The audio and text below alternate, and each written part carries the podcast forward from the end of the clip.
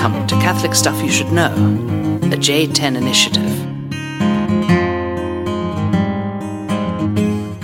Welcome to Catholic Stuff You Should Know. This is Deacon Jake, This is Father Sean. and we are on round two. Yes, We'll just we jump right totally in. We'll admit it. we totally blew our last I don't know if we totally blew it. It just wasn't a good one, and we want to do the best by our listeners. So we're well, back. I don't know if this will be the best, but hopefully it's better than our last. It's also like better. 5 a.m. right now, and I sound groggy, so I apologize. It's only 7 a.m., so that's a little 7 a.m. on a Monday morning, which is our day off. It's effectively 5 a.m., I guess. And by day off, I mean day out of the office, where we don't go in the office. You don't kind of take sick calls primarily. But out and about. I uh, I'm going biking today. After you you, go to Mass at Mullen, today I'm gonna go con celebrate mass at Mullen, my alma mater, Mullen High School. all right. Father Brady, Father Peter, three companions, all graduated from Mullen High School. Are they doing like a event? type It's thing, or- homecoming week, so today is like um, o- the opening of homecoming week, which kudos to them that they start with mass. Um, and then like seniors get a bandana, freshmen get beanies, and it's like this whole long tradition. I don't know of like 50, 60 years. So when I was a freshman, um, I graduated in 2012. I'm pretty young. Don't be uh, don't be alarmed by that. Uh, yes, I am a validly ordained priest. Everyone's like, shocked I- to I hear that I'm graduated. still I graduated in 2013, college. college. Yeah, everyone's shocked when I'm like, "Yeah, I'm still 29." They're like, "You're still in your 20s?" I always thought you were like mid 30s. I'm like, "Thanks." It's the height. It's the height. It gives you. People think I'm still 12, so It's the beard. People are like, "Wow, you look so much older with a beard." Um. Anyways, so I would have been a freshman 2009. Um, I guess 2008 to 2009, and uh, yeah, fr- fall of freshman year for homecoming, you have this mass, and then you get your beanie, and you have to wear your beanie all that week, and you know there's some hazing. Hopefully, not anything too too rambunctious. Um, I and then you have the home. everybody's pulled back on that in the last uh, decade or more. But True. everybody- the beanie stuff, I think most places have something like that. Yeah, Like it's like a Machebeuf- sign. Machebeuf had a beanie for a while. I don't know what they do now if they do anything. Yeah. Yeah, I'm not sure. And then it culminates with the homecoming uh, football game on Friday. I heard that uh, freshman year was just built explicitly for eighth graders because eighth graders think they're on the top of the world, Mm. and then freshman year pulls them back down. What about freshman year of college? College is different, man. College is supposed to be adults coming together, but then we realized that we were still children then too. Supposed to be adults. That's funny. I loved I loved college. I loved Steubenville. Um, we talked about that. Me and Father, I think it was Father John, um, kind of on our, our topic. But I did love Steubenville. Um, I haven't been back for a while. Thinking about going back there. I got in a fight with someone recently. I don't know. If I, I don't know if I should say this on the podcast, but Maybe- too late. I started. Maybe we we're just gonna restart again. We're, I, just, uh, we're gonna roll it back. Third time is a Third charm. time's a charm. No, this will be fine. Um, I got in a fight with someone recently about like Steubenville, and this person was like, Steubenville's like it's orthodox, but it's kind of like on the left side of things because it's um, charismatic. And I'm like, you have no idea what you're talking about. That's that's the characteristic of it. She's like, there's a spectrum, and on one side of the spectrum is like uber charismatic. They're all orthodox, and on the other side of the spectrum, you have like Thomas Aquinas College. I said, okay, I'm just gonna not answer anything anymore. Well, I'm not to get into that because that would take us on a whole tangent. But I love my alma mater. Uh, they are faithfully Catholic. They are academically excellent. We used to kind of make fun of them. That was one of their slogans on the posters, right? Academically excellent, faithfully Catholic. That's awesome. That was our chant because we had Division three sports. yeah, D three sports, and then you'd go to the uh, games, and then people would chant whatever, and you would be losing, and you'd be like, "We're going to heaven." I never heard that one. okay, who was telling me that? That was something else. I don't know. I think that might have been. Must have been Jack Jr. It, no, I think it was high at. school Oh. actually. um, I'll never forget. This is so funny, so funny. Um, I was a senior in high school, and I would I did not play basketball despite my height, but my good buddy Ryan Haight Ryan Haight played basketball, and it was uh, senior year, so his last game. I don't know if it was playoffs or just towards the end of the season, but we were playing Creek. And uh, Mullen is 4A by size, but we play 5A in a lot of sports. Um, and so we were playing 5A for basketball.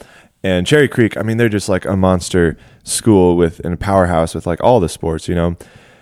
So we are playing away. So we drive to Creek. Um, I just went crazy in the stands. Like it was so much fun, and like we just got our butts kicked. Like it was, pro- we were probably down thirty to forty points, kind of like the Broncos were yesterday. But that's a different story. Broncos, CU Buffs. It was a bad, bad week it was a bad week for Colorado sports. Um, and so we're down, and then we just start, we just start chanting because this is Mullen against Cherry Creek. Now, if you know the Denver area, you know exactly what I'm talking about. Uh, total stereotypes here. And we, seniors in high school, and whoever else was there, we start chanting, "We're going to college." That's pretty bad. And without skipping a beat, Cherry Creek turns around and goes, Daddy's bunny. I just thought that was the funniest thing ever. I'm like, that is such a good comeback. Because Mullen's a private school. But the irony is, like, Cherry Creek is in, like, the Cherry Creek, Cherry Hills neighborhood, which is, like, where all the um, kind of uber rich people live. But, anyways, we, we No, might wait, be offending people right now by bringing Prob- all these things probably. up. What's ironic is me as a Machebeuf kid, which like we'd chant "Daddy's money" to both of you if we had heard that, That's hilarious. um, and we'd be losing to both of you probably in sports. But Yeah, but Machebeuf is, like, 2A. right now, yeah, we were three A my during my time. We had a really good baseball team um, for about. That's because you were on it. well, I was only there for about f- well for four years of it. for about four years of uh, my high school four years. No, I think it was about an eight year run. Eight year run where Machebeuf basketball or baseball, Baseball. was was very competitive. Machebeuf girls basketball won, I think, two state championships within kind of my time, maybe even a third after I left. So they Mm. were they've been had been very good. Yeah. Um, our football team was never good. Uh, our soccer team, we tried to compete a couple times, but when I was there, we never made the playoffs. Their current team, they are in two A now, but their current soccer team, Oh, it's uh, they crush it. Incredible, incredible teams the last couple years. So, Yeah, shout out to Carl Shree. He's like the ringer from what I hear. so I don't know. It's high school sports are great.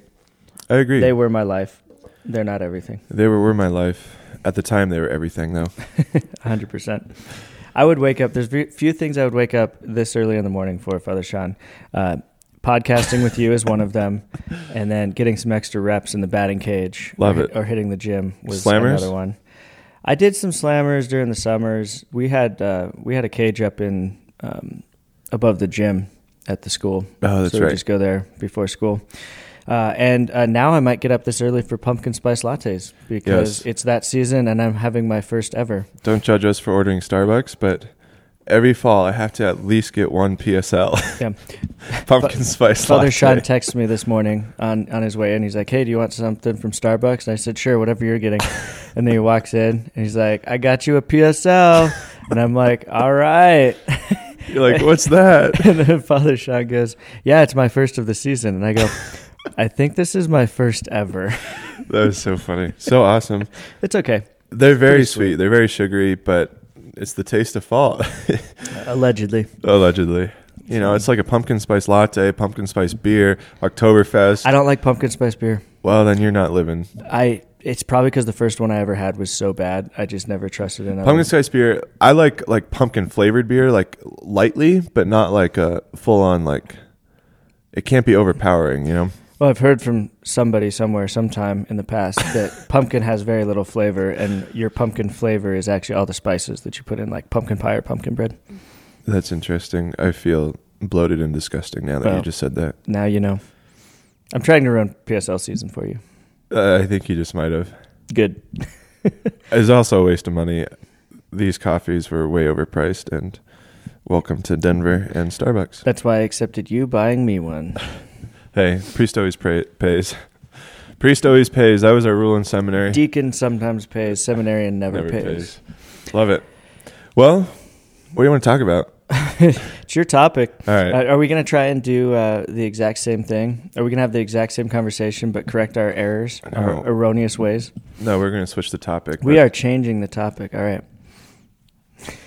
Um, are we ready to dive in? How long do we do banter for? That's 10 minutes of banter. All right. I just Um, had a friend say he wants us to do uh, all four of us on purely banter podcast. That'd be awesome. So uh, we should probably put a, like a warning disclaimer on the title for that one for anybody who would just despise that. But for those who enjoy it, who want to laugh along with us, You know, the people who are anti banter are like extremely anti banter But the people who are pro banter are just like, yeah, I like it. It's good. and then you have some people who are like extreme pro banter.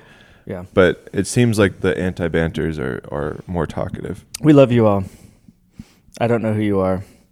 I don't think you're on a spectrum. Thanks for listening. Anyways, Deacon Jacob. Start us off. Um, so I was thinking about this the last couple of weeks with some of the feast days that we've had of evangelizing the rest of the world, evangelizing the world. Um, maybe just to start us off, have you ever seen the movie Silence? I have not. Do you know what it's about? I do know what it's about. What's it about? The Japanese Catholics and the uh, Jesuit missionaries to them in the was ooh, I don't know the years 1500s 1600s That sounds right. I actually don't know the le- I don't know the years years on that either. 1400s I don't think it was. I mean they had to be. Jesuits so it's post post Jesuits uh, coming into it's not 14 or 1300s right. So I think it's Jesuits 15th or to come into 16th century, existence or 16th or 17th century. I mean, um, yeah this is really funny because we did have this conversation before so you knew that I hadn't seen it That is true. I just true. had to admit that to the That is true. I did know that. this Yeah, feels- I mean it's a really tough movie to watch. I don't think I would recommend it without extreme caution. Um, but if you do watch it, like you're wrestling with some really really tough questions, and um, specifically what's going on is uh, these French missionaries, priests, Jesuits, um, as well as I'm sure lay people came as well. But the movie portrays um, the priests going over to um, the Orient, the Eastern kind of Asian continent, and evangelizing it. And so this movie takes place in Japan, and just like how, how are they received? How does that work? How does that look? And they're met with um, at first of just like, oh, these are you know different people, different you know skin color. There's kind of like an excitement, but part of the challenge of the Christian message is um, Christ is the King, and we are all brothers and sisters going towards Him. So equality, and um, there's one King. And so, oftentimes in these Eastern religions, uh, Japanese at this time, and I'm sure there's still somewhat of this, although um, there is a big, uh, I don't know how big, but there's um, some active Catholics in um, in Japan. And what's cool is we actually have a family at our parish. You might remember them, um, who uh, she's from Japan, and uh, she just talks about Nagasaki and and pilgrimages that you could do there, and, and just how awesome the Catholic community is. Yeah, Father Ryan O'Neill, he's a priest here in Denver, and he kind of fell in love with Japanese culture uh, in general. But he he took a pilgrimage over there, and he said Nagasaki was incredible because it was Catholicism's a minority by by all accounts, but Nagasaki uh, especially is quite Catholic Yeah. uh, in all things considered, and a big part of that is um, the the missionary efforts, but then the Franciscans with Maximilian Kolbe. Pray for us. Maximilian Kolbe, great saint of World War II. Uh, we all know, or most of us know, his story of offering his life in, in place of another in the concentration camp. And then, um, as as they were in the chamber uh, to be starved, he would just keep them praying and singing, and people were staying alive, and they were just like, "What's going on?" Um, so eventually, just had to come kill him. Yeah, with carbolic acid. But Saint Maximilian Kolbe is my uh, confirmation saint. wow, I didn't know that. Love that. He's a good one. But what a lot of people don't know about St. Maximilian Kolbe was he he did a whole lot before that one heroic act. He was living a saintly life his whole life, not just the the final action. And I think a lot of times we get kind of like the the ultimate story of the especially saint, for martyrs. and and that becomes their entire uh, reason for being a saint in our Mhm. mindset. But the reality is, they were living saintly lives that prepared them to be ready for martyrdom. And so Maximilian Kolbe loved our mother, and he started kind of this publication called the, um, The Militia Immac- Immaculata, Mhm. which was just kind of a pamphlet um, printout with just kind of devotional prayers and ideas and thoughts kind of around Our Lady uh, that was sent out uh, around all their uh, from the printing presses that they had at their uh, monasteries. Mhm. And Yeah. then they started one in Nagasaki. Right. Uh, and so, because of that Franciscan presence in Nagasaki, which actually was on the far side of the mountain from the actual city, when the atomic bomb was dropped on Nagasaki, Mhm. the monastery was spared and so the Franciscan brothers who were there were actually some of the first who were able to come into the city and, and assist people uh, after after the tragedy of the bomb. Mm-hmm. And so um, there's still just this kind of presence and awareness of of the Franciscans and the Catholic Church there, um, which I'd love to see one day. But Yeah. Well, let's take a pilgrimage. let's do it. Um, so maybe two points um, that made the the faith kind of hard to receive in these Oriental countries. The first one is the uh, king or Caesar, whatever they were, the emperor, I believe, is primarily what they were called. Um, Caesar was uh, more of a Baltic R- Roman. Russian, uh, kind of took on the Caesars with the czars. the czar. but that's the, true. the Caesar name was just from the Roman Caesars, Mhm. uh, who were the head leaders, and they didn't want to call themselves emperors. um, but that title just kind of spread throughout the whole Roman Empire and then even beyond. Uh, but it just means you know first leader, emperor. Yeah. Um, so a lot of a lot of cultures have taken that on, but I not think just in the not East just it was a lot more emperor. emperor. Gotcha. Not just like first, but it's like divine, right? And so that was the hostility that Christians were met with of like this guy is divine, um, and that was kind of the culture of of the Orient. Yeah. Um, if the emperor is divine, then you owe him worship, you owe him adoration, you owe him your life in many ways. Um, additionally, there's a caste system, um, especially in like India, uh, which I was told recently that it doesn't actually exist today. Legally, it does Um, not exist. but it essentially- on the street, there's still very much um, an awareness of the caste Kind of system. and culturally. there's still kind of the Yeah. untouchables are still kind of seen and uh, yeah, so you have what is it like the Brahma, which is like the the top. That's like the um, uh, like princes and princesses and the royalty, and then you have rippling down all the way to the untouchables, those that you can't even touch. Um, right, and this is why Mother Teresa was so heroic, is because she goes into the street and she touch touches those. She picks up those who literally have maggots crawling out of their skin because they're so dirty, because no one has washed them, no one has bathed them, and they can't do it themselves for whatever reason. And she loves them, right? And so this caste system is met with hostility towards Christianity as well, because the Christian message is like there's only one God, and He's not on this earth. It's not this emperor dude, and all of us together are equal. We're brothers and sisters in Christ, heading towards heaven, right? That's our destiny, heading towards uh, the King who is in heaven. And when you have a, a culture for, for years, centuries, um, maybe even close to a millennium or two, living with an emperor as God, as worship, the emperor is not going to say like, "Oh yeah, we're all equal, and no longer you don't you don't have to worship me anymore," right? So this met with great hostility, and so um, all that to say, the movie Silence, um, you see kind of the horrors and the challenges of like, okay, you're Christian, well, me as emperor, you need to apostatize and you need to worship me. You're not going to worship this Christ. Yeah, basically the the big push was um, you have to commit some sort of like idolatry or sacrilege against the the face or in, image of Christ uh, to show that you you're primarily obedient to me as emperor as ruler, um, and this is kind of what that movie Silence is about. But there's also uh, great books about um, the the Japanese Mm-hmm. saints um, and stuff, and and so the the topics of apostasy and faithfulness and all that is what um, you're going to experience in that film. But the most impressive thing to me is the Japanese Christians themselves, especially those that did not have a priest or a local community. Right. They came together. They had kind of a, an elder figure who would catechize and baptize and kind of lead the Christian community, but they were always waiting for the priest. Right. Yeah, because they didn't have enough priests, and if priests were found, right, and they found out who the priests were, right, because of you know they were white, they were from a different country, uh, continent, whatever, they they were persecuted, right, and so silence. You see some pretty horrific like um, tortures and even a crucifixion at one point, and that's why I really like caution you if you do watch this.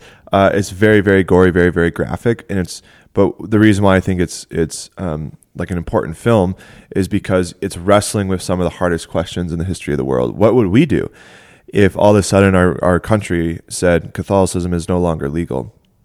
How would we react? And there's extreme persecution of the Catholic faith. Uh, extreme is probably a little too harsh, but because it's not like no one's dying in the streets for Catholicism right now, but Not in the U.S. Not in the I mean, US. the U.S. There's there's kind of some cultural pressures and maybe cultural persecutions, and we're made to. And I feel sometimes like, oh man, it's uncomfortable to wear my collar. Um, but even sometimes it's like people don't even know what it is more than anything. Right. Um, I don't feel as much like hostility or animosity, but there really is. I mean, especially in Nigeria right now, I think is one of the the biggest places where people are. I, seminarians are being uh, kidnapped. Right. Uh, priests are being killed. Christians are being killed, literally in the streets. Mm-hmm. Um, and so there is persecution, maybe worse Right. than we've seen uh, in, in a yeah. long But I, while. I, I was but, I was talking about America, but about America, yeah. and I think um, there's persecution, especially in like the media, and it's not the cool thing to do. But whatever, like Yeah. we're not. I don't know. It's it's what does that word persecution Mm-hmm. mean? Because I think sometimes it can be a little bit kind of bandied about freely, and somebody doesn't like what you're doing and says that, or or kind of, kind of attacks you a little bit verbally. Like, is that is that persecution to some degree? Yeah. Um, but is it?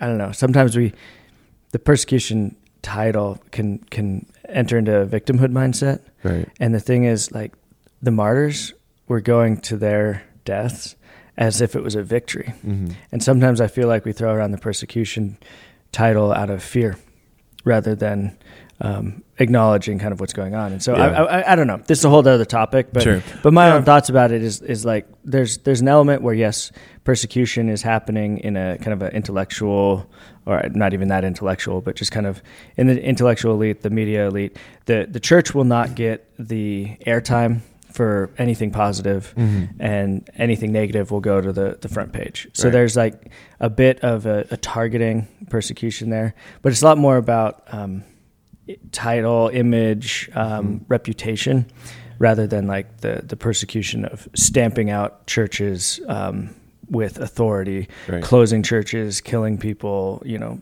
confiscating property.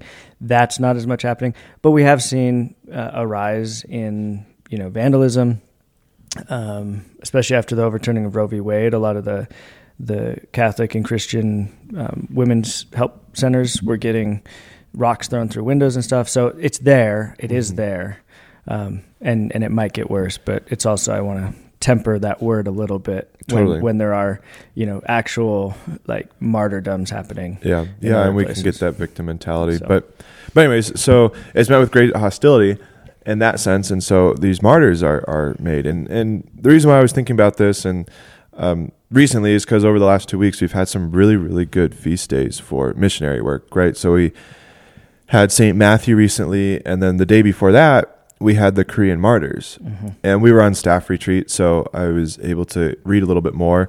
Normally for for daily mass homilies, I'm like throwing something together five minutes before mass, not out of irresponsibility, but more of like um, you just don't prep as much for for daily mass for various reasons. And um, anyways, I had a little bit more time to prep and wanted to give a good homily of like I want to know their story. And their story was so profound reading about the, the Korean martyrs, St. Andrew uh, Kim Taegon. And uh, so basically, just kind of a, an overall summary here. Uh, from the turn of the 18th to 19th century, uh, there was some persecution in Korea from the Chinese King dias- uh, dynasty. And so naturally, what happens is you get these Korean refugees that need to flee. They're tired of the persecution. So they actually go to China in order to find refuge. And when they're in China, you know, a generation or whatever passes by, maybe not even that long, and they begin to learn Chinese. They begin to learn language. And what's so crazy is that there's actually missionaries, Christian missionaries who are living in China at the time. And so these Korean refugees start to learn about God, start to learn about the catechism, start to learn about scripture in Chinese. And then they're like, we don't want this just for us. Like, this is meant for everyone. This is the good news. Like, it's meant to permeate everywhere. And so these mission, these um, refugees, the Koreans, they go back home to Korea and start to smuggle in Bibles and catechisms and eventually translate them from Chinese into Korean. Was it uh, kind of immediately frowned upon by the, the current governments? In was it like uh, active hiding of it, or was it more of a um, kind of a grassroots growth because it was so small, and then the the government started to kind of be aware. I don't know that specifically. I imagine in Korea it was first kind of grassroots of like, hey, um, this is the good news. Let's spread it. And then when they started to get pushback again because uh, the emperor of Korea didn't want Yeah. to be seen as not divine, and you're telling me I'm I'm divine. And again, we're all brothers and sisters in Yeah. Christ. It's not just like uh, the upper class who gets to possibly become divine, and the lower class gets to stay lower. Um, and then if they believe in you know an afterlife and you know karma and what that looks like, um, but now the Christian claim is no, no, we're all equal. And like that's scary for the upper class, but that's really exciting for the lower class. Who's just like, oh yeah, yeah, we want to be equal. Yeah. Um, and so I don't know how it exactly worked if it was hostile at first, but the church eventually does go pretty quickly into uh, hiding, the underground church as we call it, uh, from what I remember reading. And as they're um, spreading the good news, right? What's the one sacrament you need, or what the one sacrament you have without clergy? Baptism. which is so so so profound to think about. So these Koreans who are in China, refugees, they come back to Korea, they bring, you know, Bibles, catechisms, etc. And then what do they do? They baptize people. And then about 2 or 3 generations go by, 4,000 baptized Koreans are waiting. They've heard about all these different things, but they've never met a priest. They've never had mass. They've never been confirmed. They've never received first communion. They've never been married in the church, you know, maybe civilly. And I mean, just how profound that is. Their hearts are so ripe. And uh, when this happened in Japan, uh, Pope Pius the 12th or 11th, whoever it was, said it's a sheer miracle that the Christian community survived through these times because without the presence of, of clergy, without the presence of the sacraments, again, other than baptism. So 4,000 Korean baptized Catholics waiting for the first missionaries to come uh, by the time the first priest got there, Yeah. which is so cool to think about. And then who who were the first, at least in this this period? Because the whole, um, I, I would love to do a deeper study of this personally on a kind of historical level. Sure. But the the churches in Asia are fascinating to me because there's been many kind of evangelical evangelical um, uh, attempts into the Far East, Mhm. and so we have Saint Thomas the Apostle went to India for sure. We know he was in India, but I've been reading some uh, kind of scholarly articles that are arguing that he likely made it to China, or at least the kind of the um, first reaches of, of what we now call Yeah. China, because from India he continued farther east, and, and the apostles were told to go to the ends of the earth, and so Right. we have um, Saint James go to the end of Spain, uh, Santiago de Compostela at the end, the, Finis- farthest Finis Terre, right? yeah, the farthest tip of Europe, and then you just see the ocean. We didn't, you know, uh, the European Mediterranean world didn't know about the Americas yet, but Right. at that point, that was the end of the world. And back to ancient Greek literature, you know, like the end of the Iberian Peninsula was the end of the world. Uh, after that, who knew? Um, Thomas goes the other way. He goes east, and so Mhm. Thomas was uh, ended up being killed in India in what's now Chennai, um, and his tomb there. Uh, his body has since been moved, but his tomb there, there's a basilica of St. Thomas over his uh, tomb site in Chennai. And there were these Catholics in India for hundreds of years, thou, you know, over a thousand years.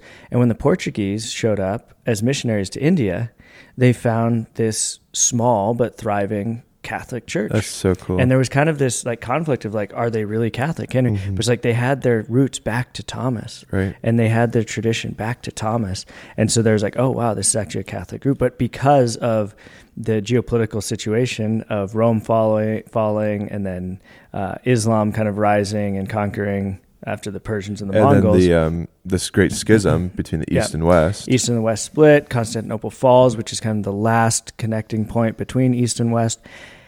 And all of a sudden, you've got this isolated church in India that just doesn't. The trade routes are different, and there's not really communication.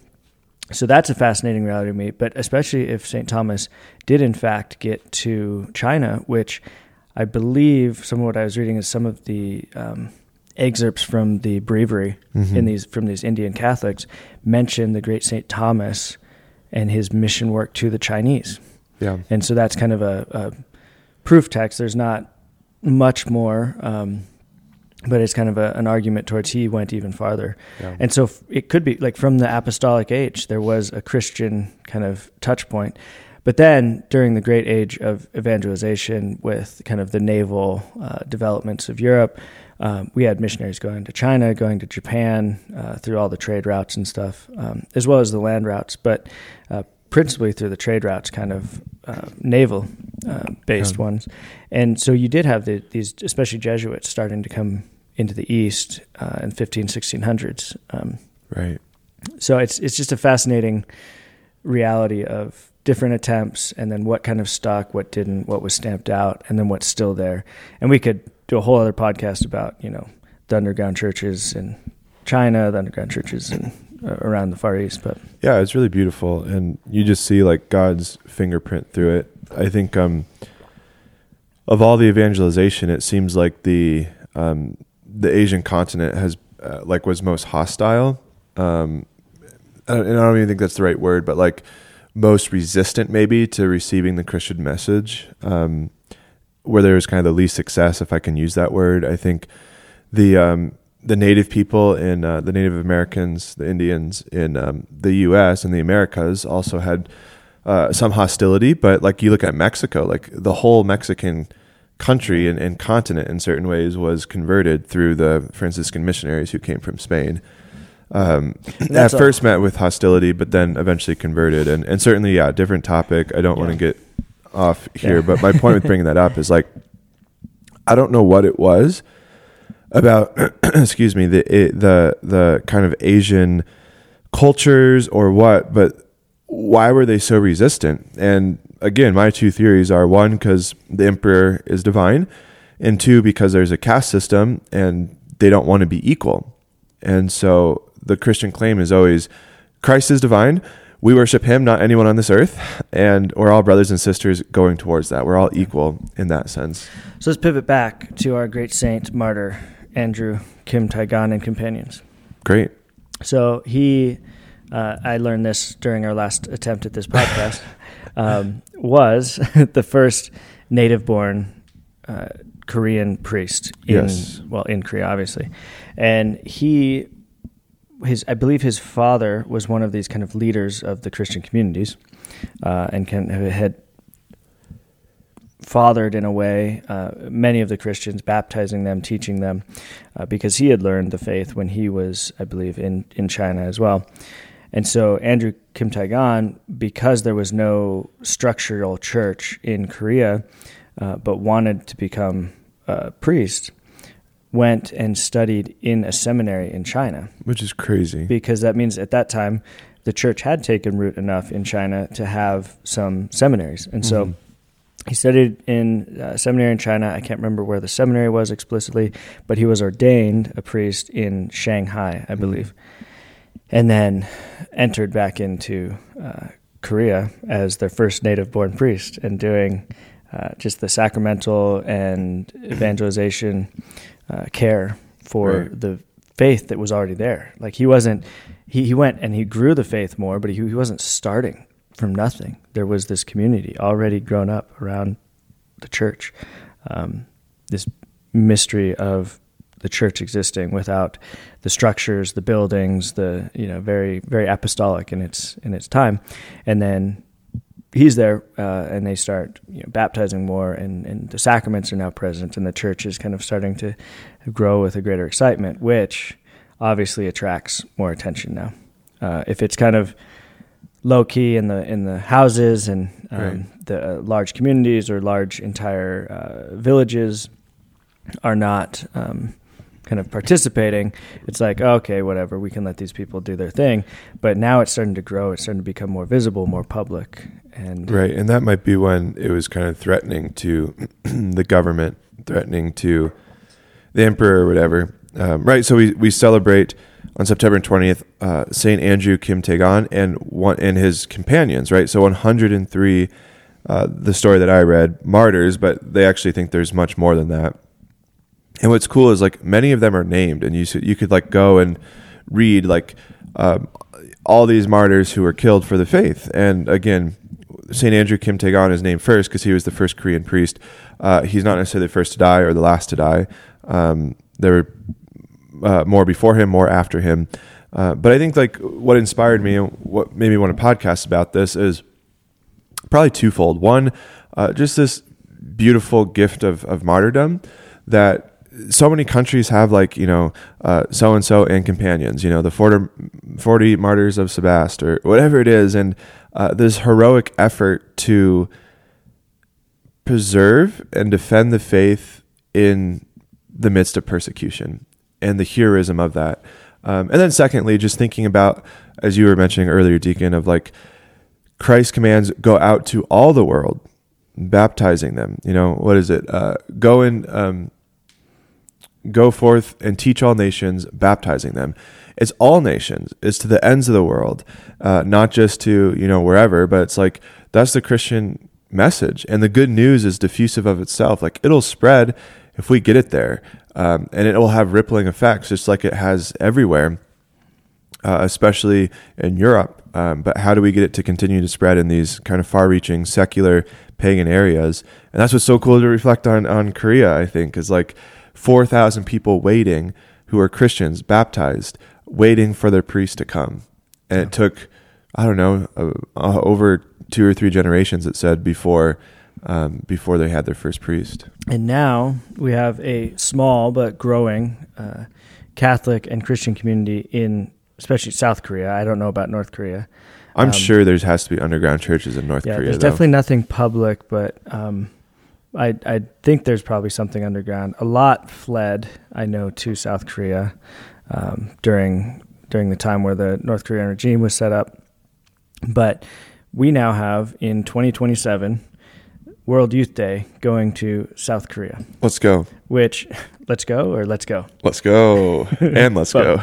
Um, and so when we we're at World Youth Day in Portugal, uh, they announced where the next World Youth Day is going to be, which is 2027 in South Korea, and people just lost it out of excitement. Like everybody was stoked for South Korea, and I think it's twofold. I think that the South Korean Christians, um, who obviously some of them knew because they were you know ready to be up on stage when they got the announcement, and there's kind of murmurings, and some people were talking like, "Oh, I think it's going to be South Korea." So obviously this has been decided more than like the day of uh, the announcement at the last day of of the uh, official sure. events. You'd think they'd have to ask the government and Yeah. all that. but to have um, World Youth Day, kind of the the global gathering of Catholic youth moving to the Far East for this week long event where um, it's less of a, a pilgrimage to a particular site rather than the church saying at this particular site we are going to gather together. Right. And so, uh, Because it's been to the Philippines, Mhm. uh, World Youth Day, but I think the Philippines are a much different country uh, with the Spaniards kind of coming there and evangelizing it and, and Yeah. whatnot. and they had been Catholic longer, and and that's an interesting And whole side yeah. side topic of like how successful the Spaniards were with spreading the gospel rather than spreading merely their culture. I mean, the gospel is part of their culture, but I think that's part of like there was a strong resistance against the English because the English weren't principally about evangelization. The English said we want this land and we want to establish these colonies and this Right. trade, and um, we they're kind of setting up a, a republic or uh, locales contra, uh, kind of under but different from the king. Um, but they're they kind of worked with the natives in America, but kind of were also pushing them out. The history is a lot worse uh, from the English side. The French were a little bit more on the evangelization side, um, but there's just this distrust uh, because of what was kind of happening. Whereas in the in South America, it was it wasn't great all the time, but there was a lot more uh, evangelization. And the Queen, um, Queen of Spain at the time, said, "No, all of these native peoples are subject to the Queen." Yeah. which she's a Catholic queen. So she said they are equal in dignity, and we will not abuse and and um, uh, take from them, steal from them. Um, now, obviously, there's plenty of that that happened, um, but the queen declaring their equal dignity in the eyes of the law under the Spanish Empire, like you didn't get that from the other countries. Now, on the ground, how that played out was a lot messier. uh, and the Franciscans and the Jesuits um, were, and some Dominicans were exceptionally um, effective at building these cultures. And there was, I, I, believe, it was a Franciscan group that they they basically built this massive town of kind of the native population somewhere in uh, South America, and then um, the they were becoming so successful, kind of agriculturally and with their trade, built around kind of a, a Christian ideal, a Christian township, that the some of the uh, Spaniards came in and basically took over and stole the entire village mm. and pushed this group of, of natives out with their Franciscan uh, priests, and they went to another place yeah. and just did it again. They they built another thriving, successful township, um, and and kind of built around the gospel. But that is a whole tangent.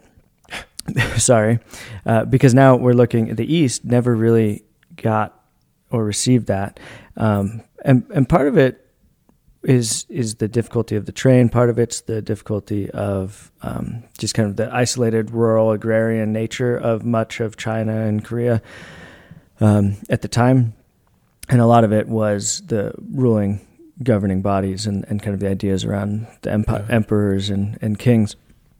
But once it started to take, um, it grows, and South Korea now uh, is about fifty percent of South Korea kind of a religious, no explicit religion, um, not necessarily strictly atheistic, but just kind of not religious, kind of maybe some traditional practices, but nothing, um, nothing of great uh, import. But then you've got in twenty something percent are Catholic, mm-hmm. uh, and then uh, kind of mainline Protestant is is the next largest after that of people who profess, well, which is fascinating. Like a quarter of the population is Catholic in yeah. South Korea, and so for for that to be where we choose to go meet as a church, um, I, I, just see like this like ray of light, sh- you know, shooting into this part of the world where um, the whole world is having issues right now. Um, but to to have this bright kind of spot of South Korea, which is so close, obviously next to North Korea, and so close to China, and just everything that's going on, um, feels like God's doing something with this. Absolutely. Yeah, and it's cool. And and maybe to kind of wrap it up, it's like how are we called to spread the good news? And I think sometimes we can get overwhelmed of like I I'm, I can't go to China, like I can't go to Korea, I don't want to go to North Korea, you know. Um, and certainly like there there might be some timidity there, but at the heart of it, the good news is meant to be lived in your heart and lived out in your your life, you know, practically speaking, like uh, a smile, you know, um, do you have a crucifix in your home? Do you have uh, a Marian image in your garden somewhere? Um, I think those are great ways to kind of evangelize. Now, yeah, we look weird, we're Catholic, but uh, the good news can be spread, evangelized in your backyard, in your neighborhood, uh, with your neighbor. Have you ever invited someone to mass with you? Have you ever invited someone? Um, into a Bible study, into a Bible study to come to just, RCIA, even know? just your home and like having your home set up with like, my parents have like religious paintings and statues like in a lot of different places and people know they're catholic but it's it's not like necessarily a hey we're going to come over and introduce you to our timeshare with the catholic church um, but to just be uh, present to people especially now in an era where we're so individual and so uh, we kind of go out for our work and then we kind of order our takeout and then we go back to our house. Um, and we are very selective with kind of our people that we choose to let in to our life and um, to just be open to more people. I need to grow in this uh, to be able to strike up a conversation and just be a, a loving figure. Um, and then if it comes up, especially you know if I'm wearing my collar or something, but even if not, uh, just sharing yeah. you know, about the faith, what I do, why it matters to me. Uh, it's not just something I do on the side that's kind of my thing, but the church is corporate. It's together. It's us, and so we're inviting we're inviting people into something bigger than us. You're not just trying to present your salvation and how you found salvation, and they can too privately in their own way, but actually inviting them into the, the corporate body of the church, which is one. Ephesians 4, St. Paul says there is one body and one spirit. Uh, that is the church. Yeah. Yeah, amen. It's one holy Catholic and apostolic um, church, you know. So, uh, see you in Korea In 2027. five years, four years. what year is it? 2023. Four years. Four years. See you in four years in Korea. Um, We'll lead a group together again. that'd be awesome. But yeah, we, we asked for the intercession of um, St. Andrew, Taegon, and companions, uh, martyrs. And then again, part of the reason I was thinking about this is with, you know, as you mentioned, St. Thomas the Apostle, but then the day after that was St. Matthew's feast day, uh, also an apostle, also someone who went and was martyred for the faith because he went to spread the good news. Like we're all called to evangelize in some way. We all have a part in this and um, start small. Don't feel like, you know, if God's not calling you to go across the ocean, don't go. Like start in your backyard, but don't be afraid to, to do it. Ask someone, ask someone to consider, you know, joining you for RCIA or ask someone to consider coming to mass with you. But, um, sometimes the biggest way to evangelize is through a smile, through uh, joy, through uh, the joy of the gospel. Well, thank you, Father Sean, for this topic. Uh, it's good for me to always reflect back on how I can Reflect back. reflect back, reflect back on how I can better evangelize because Me too. Um, I like uh, on an objective sense, it's it's definitely not one of my strong suits going out. Um, and so I, I love to reflect back on it. Thank you. Any shout outs? You're welcome. Thank you, Deacon Jacob. You're welcome. um, shout outs. Um, maybe I'll give Father Matt Christians a shout out. Uh, not maybe, but I am giving him a shout out. giving him one, maybe. Father Matt Christians, you're the real deal. Uh, pastor of three parishes, or maybe one parish and three churches. I'm not quite sure. Uh, up in Conrad, Montana, um, Helena Diocese. Uh, crazy. He's been a priest shorter than me, and he's already a pastor. He was a priest for one year, and then the bishop was like, "Now you're going to go be pastor." I can't imagine being moved Yeah. that quickly. So God bless you. Thanks for your work. Um, you have a good uh, patron in your name. Yeah, we did just talk about the Feast of St. Matthew. So, uh, missionary work up there, three different parishes, uh, a lot of a lot of territory to cover. I'm going to shout out two people I don't know, uh, a family and somebody else I don't know. Father Sean's laughing because I, I did this more during the banter period of the last time we tried. But when I was in Oxford, uh, I went to one of the sites where the uh, Inklings, C.S. Lewis and Tolkien were. Lamb and Flag is the name of it. I believe. Hopefully, I'm not messing that up. The other was Eagle and Child. We're not going to get into The bird and the baby. but I was at Lamb and Flag to uh, drink a pint of beer and read something where the Inklings met. And uh, as I was there Who are the Inklings? C.S. Lewis, Tolkien, and others, Yes, I can't remember the Good. others. those Um, are the main two. so I there was this young woman who was kind of off in the corner, and as I was sitting down and getting settled, she kind of was getting up and heading out. And she, as she stood up, I saw she had this uh, rosary wrapped around her, her wrist, and she was wearing uh, crucifix medal, uh, I believe. And so she was leaving, I was like, "Oh, I should say, hey, are you here for the Inklings too?" And then I thought that'd be weird. Don't do that. So now I'm being even weirder and saying it on a podcast. But I want to shout out whoever she was, and also test the reach of this podcast. So if you know uh, who this who this young woman might have been, who was on pilgrimage to the Inkling site in Oxford uh, in mid-August. Um, if you're a listener, that'd be awesome. If you know who this might have been, email us. Let us know. I'd love to see if there's a, connection there. And then, second, shout out this uh, really cool family that was in the London Gatwick Airport, who I did talk to their oldest son, forgot his name, didn't get the name of the family, but they were obviously Catholic. Uh, they had like six or seven kids, and I was as I was talking to their oldest son, they'd been traveling for like a month, doing a bunch of pilgrimage sites. They'd gotten to Fatima, maybe three days before World Youth Day hit hit Lisbon, and then I was talking to him. and I said, "Oh well, I went to Fatima. I was at World Youth Day." He's like, "Oh, that's so cool. Did you see the Pope?" And I said, "Yeah." And he's like, "Oh, I haven't haven't seen the Pope. That'd be awesome." But it's just really cool to see this this family. They had like super Italian Catholic names. I can't remember what they were. It was like Giovanni, uh, maybe some others. Anyway, if you know who this family was that traveled with all their kids, uh, You can always tell who a Catholic family or if you're is. listeners, um, that'd be super cool. Uh, I met your oldest son. Uh, shout out to you guys doing a, a family kind of travel and pilgrimage. And um, yeah, everybody else, thanks for listening. You know what? Should we just shout out to the whole world? Shout out to the whole world. That's what Father Mike always does. Father Mike always does that. Yeah. Anyways, thanks for listening, everyone. Catholic Stuff Podcast at gmail.com. Email us with any complaints, thoughts, questions, kudos, and what have you. Peace and blessings. Bye.